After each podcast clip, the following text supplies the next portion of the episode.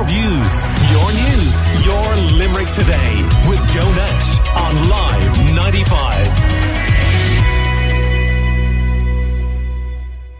Now, moving on to a different matter, the European Commission is proposing a guaranteed right to repair for faulty or damaged goods, and we'll talk more about it in a couple of minutes. But uh, first, Ireland South MEP for this region, Fianna Fáil's Billy Kelleher, says Gardaí and other state agencies need to be alert to the possibility of European crime gangs moving their operations here due to Ireland's non-membership of the European Public Prosecutor's Office system. And Billy Kelleher joins me on the line. Good morning to you. Good morning, Joe. Billy, I've never heard of the European Public Prosecutor's Office system, and I suspect a lot of our listeners haven't either. What is it, and why is it important? Yes, well, it's a fairly new office. It was actually established under the Lisbon Treaty some years ago, but it's only come into effect now because it took a long time to negotiate between the various countries in Europe. But primarily, it's a European Public Prosecutor's Office. So, in effect, it's an office that can gather information and it can prosecute uh, criminals and individuals uh, in European courts of member states. So, in other words, um, you know, if it gathers evidence, if it um, brings forward a case, it can then use its own office in uh, a European country, uh, in a European court, to prosecute uh, an individual or a criminal gang. But we haven't signed up to it because our legal system doesn't really effectively allow us to join because we have common law. So, how we gather evidence, um, constitutional rights, um, how we prosecute the guard and the public prosecutor's office are the only ones that can uh, prosecute in Ireland.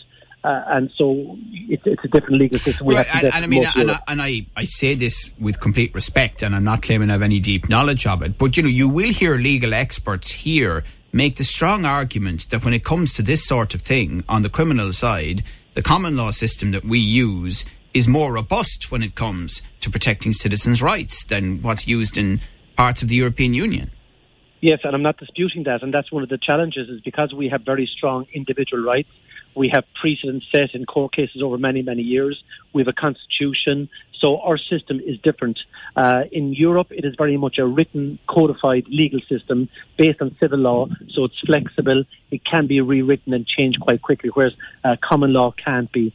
So from that perspective, like the, this European Public Prosecutor's Office can gather evidence in a way that probably wouldn't be even admissible in a court in Ireland. So there is a significant challenges. But the, the broader point is uh, the European Public Prosecutor's Office was making a presentation last week in a Justice Committee, and they said that in their, um, you know, intelligence, wiretapping, telephone tapping, etc., that they um, had heard of gangs saying that countries that weren't signed up to this particular office uh, were countries that they were looking at to, to avoid. And, and, and uh, are the there many European Union members who aren't? There, there's five, Joe, as far as I know Ireland, uh, Hungary, Poland, uh, Sweden, uh, and one or two more, but primarily the vast majority. There's 20, actually 22 signed up and five haven't. So okay. that's. and, and the thing is that, and this is an interesting example of uh, the UK no longer being members of the European Union because obviously they use the common law system and be very strong advocates for it at the European table. We're we're in a bit of a minority, aren't we, on this one? And and you know, at, at the same time, we have rights and obligations as European Union members. So it's it, this is a delicate enough operation to get us to a point where we might be able to cooperate here. Well, I, don't think we'll be able to sign up formally in the sense that we'll be able to ratify the, the treaty that would establish and allow the European Public Prosecutor to operate in terms of prosecuting in an Irish court.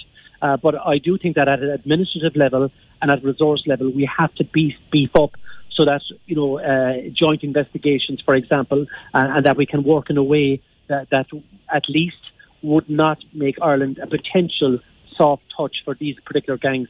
And bear in mind, Joe, this is more so than just the ordinary criminals on the street. These are vast organisations. Bear in mind, in uh, 2018, there was 140 billion euros worth of VAT fraud alone across the European Union. That's um, money that should have been going to European tax uh, or countries. So, I mean, there's, it's huge sums involved. Right. And, uh, so, so Billy Kelleher, I mean, your worry is that we would effectively become the European Union headquarters for some of the biggest organised crime on the planet. Well, I, I mean, look, I don't want to exaggerate the situation, but I mean, if you have a weakness in your armour against um, uh, criminal gangs, well, then they will exploit that. And that was more or less said in terms of the presentation last week in the European Parliament Justice Committee. So I just think know, we have to be conscious of it. We certainly need to beef up uh, our capacity to have um, investigations and greater monitoring of, of, of these types of crimes, particularly VAT fraud. Um, you know, that's a, a clear area where there's huge, um, uh, vast sums of money being taken out of the the revenue available to European citizens. Okay. I want to talk to you about right to repair for faulty or damaged goods in just a moment. We're chatting to uh, Billy Kelleher, Fianna Fáil MEP for this region of Ireland South, including Limerick. What about the banks, um, Billy? As we know, the banks uh, and the issues back in our own financial crash had a very significant European dimension. There are some worries about banks again. What's being said? What are you hearing in EU levels? Well, yes, there is concerns about some of the larger banks. Deutsche Bank in Germany, for example, is one that is of significant concern. These are all sort of ones that have been flagged for some time, even Credit Suisse, for example, which is not in the European Union, but at the same time, that bank has been struggling for a, a period of time. And there's always been issues around Deutsche Bank uh, and whether, you know, its profitability could carry it through. Um, most people accept that Ireland's banks are well capitalised. Um, you know, no problem with liquidity, are, are entering into profitability. Now, as people will say, well, we've heard all that before, haven't we? But, you know, it, it, we're in a different space now compared to where we were uh, at the financial crisis. But there is concern out there. There's concern not necessarily for the, the financial institutions across Europe, but we say for the shadow banking sector as well, um, where you have sort of the secondary markets in, in finance. Uh, and that is an area where people are beginning to express some concerns. But I don't think we should be alarmist. Right, but, um, but, but what about the fact, and I know you're immediately going to tell me now, Joe, you know as well as I do that they're independent, but surely the EU is concerned about the European Central Bank under Christine Lagarde, it seems continuing to increase interest rates, which you know in in, a, in, an economy across the EU, especially not so much in Ireland, that is teetering on the brink of recession. And now with these concerns about the banks, a lot of people feel it's just the wrong strategy. Well, yes, I mean that is a concern, but I mean the European Central Bank um, operates under its own obligations to ensure that price stability is at 2%. In other words, inflation remains. We still need an economy, don't we?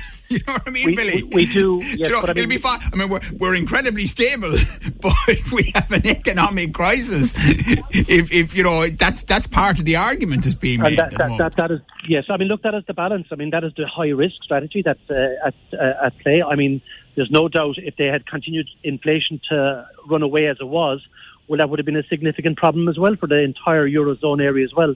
I mean, in some countries, inflation is hitting 22, 24%. Uh, food inflation in some countries is over 40%. So, I mean, inflation uh, cripples uh, low, low income families and people on, on, on low pay. But at the same time, um, interest rate hikes uh, damages the competitiveness of economies and, you know, undermines um, the broader eurozone areas in terms of its competitiveness. Okay. But but your ge- your general message at the moment is that people listening, and understandably, like the, the, nervousness in Ireland, the minute anyone hears anything about banks, even internationally now, is acute because of our very recent history and the impact that it's had on lots of people listening to this show this morning. I mean, we're not dealing with hundred years ago now, um, but your your your uh, um, view of it and, and your advice would be just to to remain calm about the whole thing. Well, certainly from an Irish bank's perspective, yes. I mean, Irish banks are well capitalised. Their balance sheets have been shrunk uh, rapidly, so they haven't the, they haven't the exposure that they had previously, um, and you know they, they they are in profitability from that perspective. So I don't think we have to worry about Irish banks per se. But yes, there is an undercurrent across Europe that is concerned about uh, the financial markets in general around finance. Uh, banks, primarily the big ones in Germany, for example, and some of the secondary markets. But from an Irish perspective, you know, I'd be confident that our banks, um, mm. you know, have strengthened their balance sheets and are in a, yeah. a healthy position I mean, than they were previously. Yeah, there's, there's, there's, probably a wider debate around, you know, uh, how banks operate, private sector, whether the public sector should have more involvement, and you know, the whole issue of how the markets operate. But anyway, that's for another day. Just very briefly before I let you go, Billy, tell me about this uh, proposed proposal from the European Commission for a guaranteed right to repair for faulty or damaged goods. Yes, this is part of the great debate around the circular economy, Joe. Um, I mean, for years we have been a throwaway society. You know, your washing machine breaks down and you just uh, get a new one. Um, your iPhone, your iPad, your laptop, whatever it is. Uh, so, I mean, there is a concern that you know there's no effort from uh, the companies that are pro- producing, manufacturing, and providing and wholesaling uh, to, to repair. So there is no proposal coming from the European Commission. It must obviously go through the Parliament and the Council yet, whereby there will be a right and an entitlement um, on providers and consumers uh, to be able to uh, uh, request that they would get their product repaired, and the manufacturers or the wholesalers would have to provide uh, that, that, that, that particular uh, right. Uh, it's early stages yet, but I think it's something that's positive. I mean, we just see it every day of the week.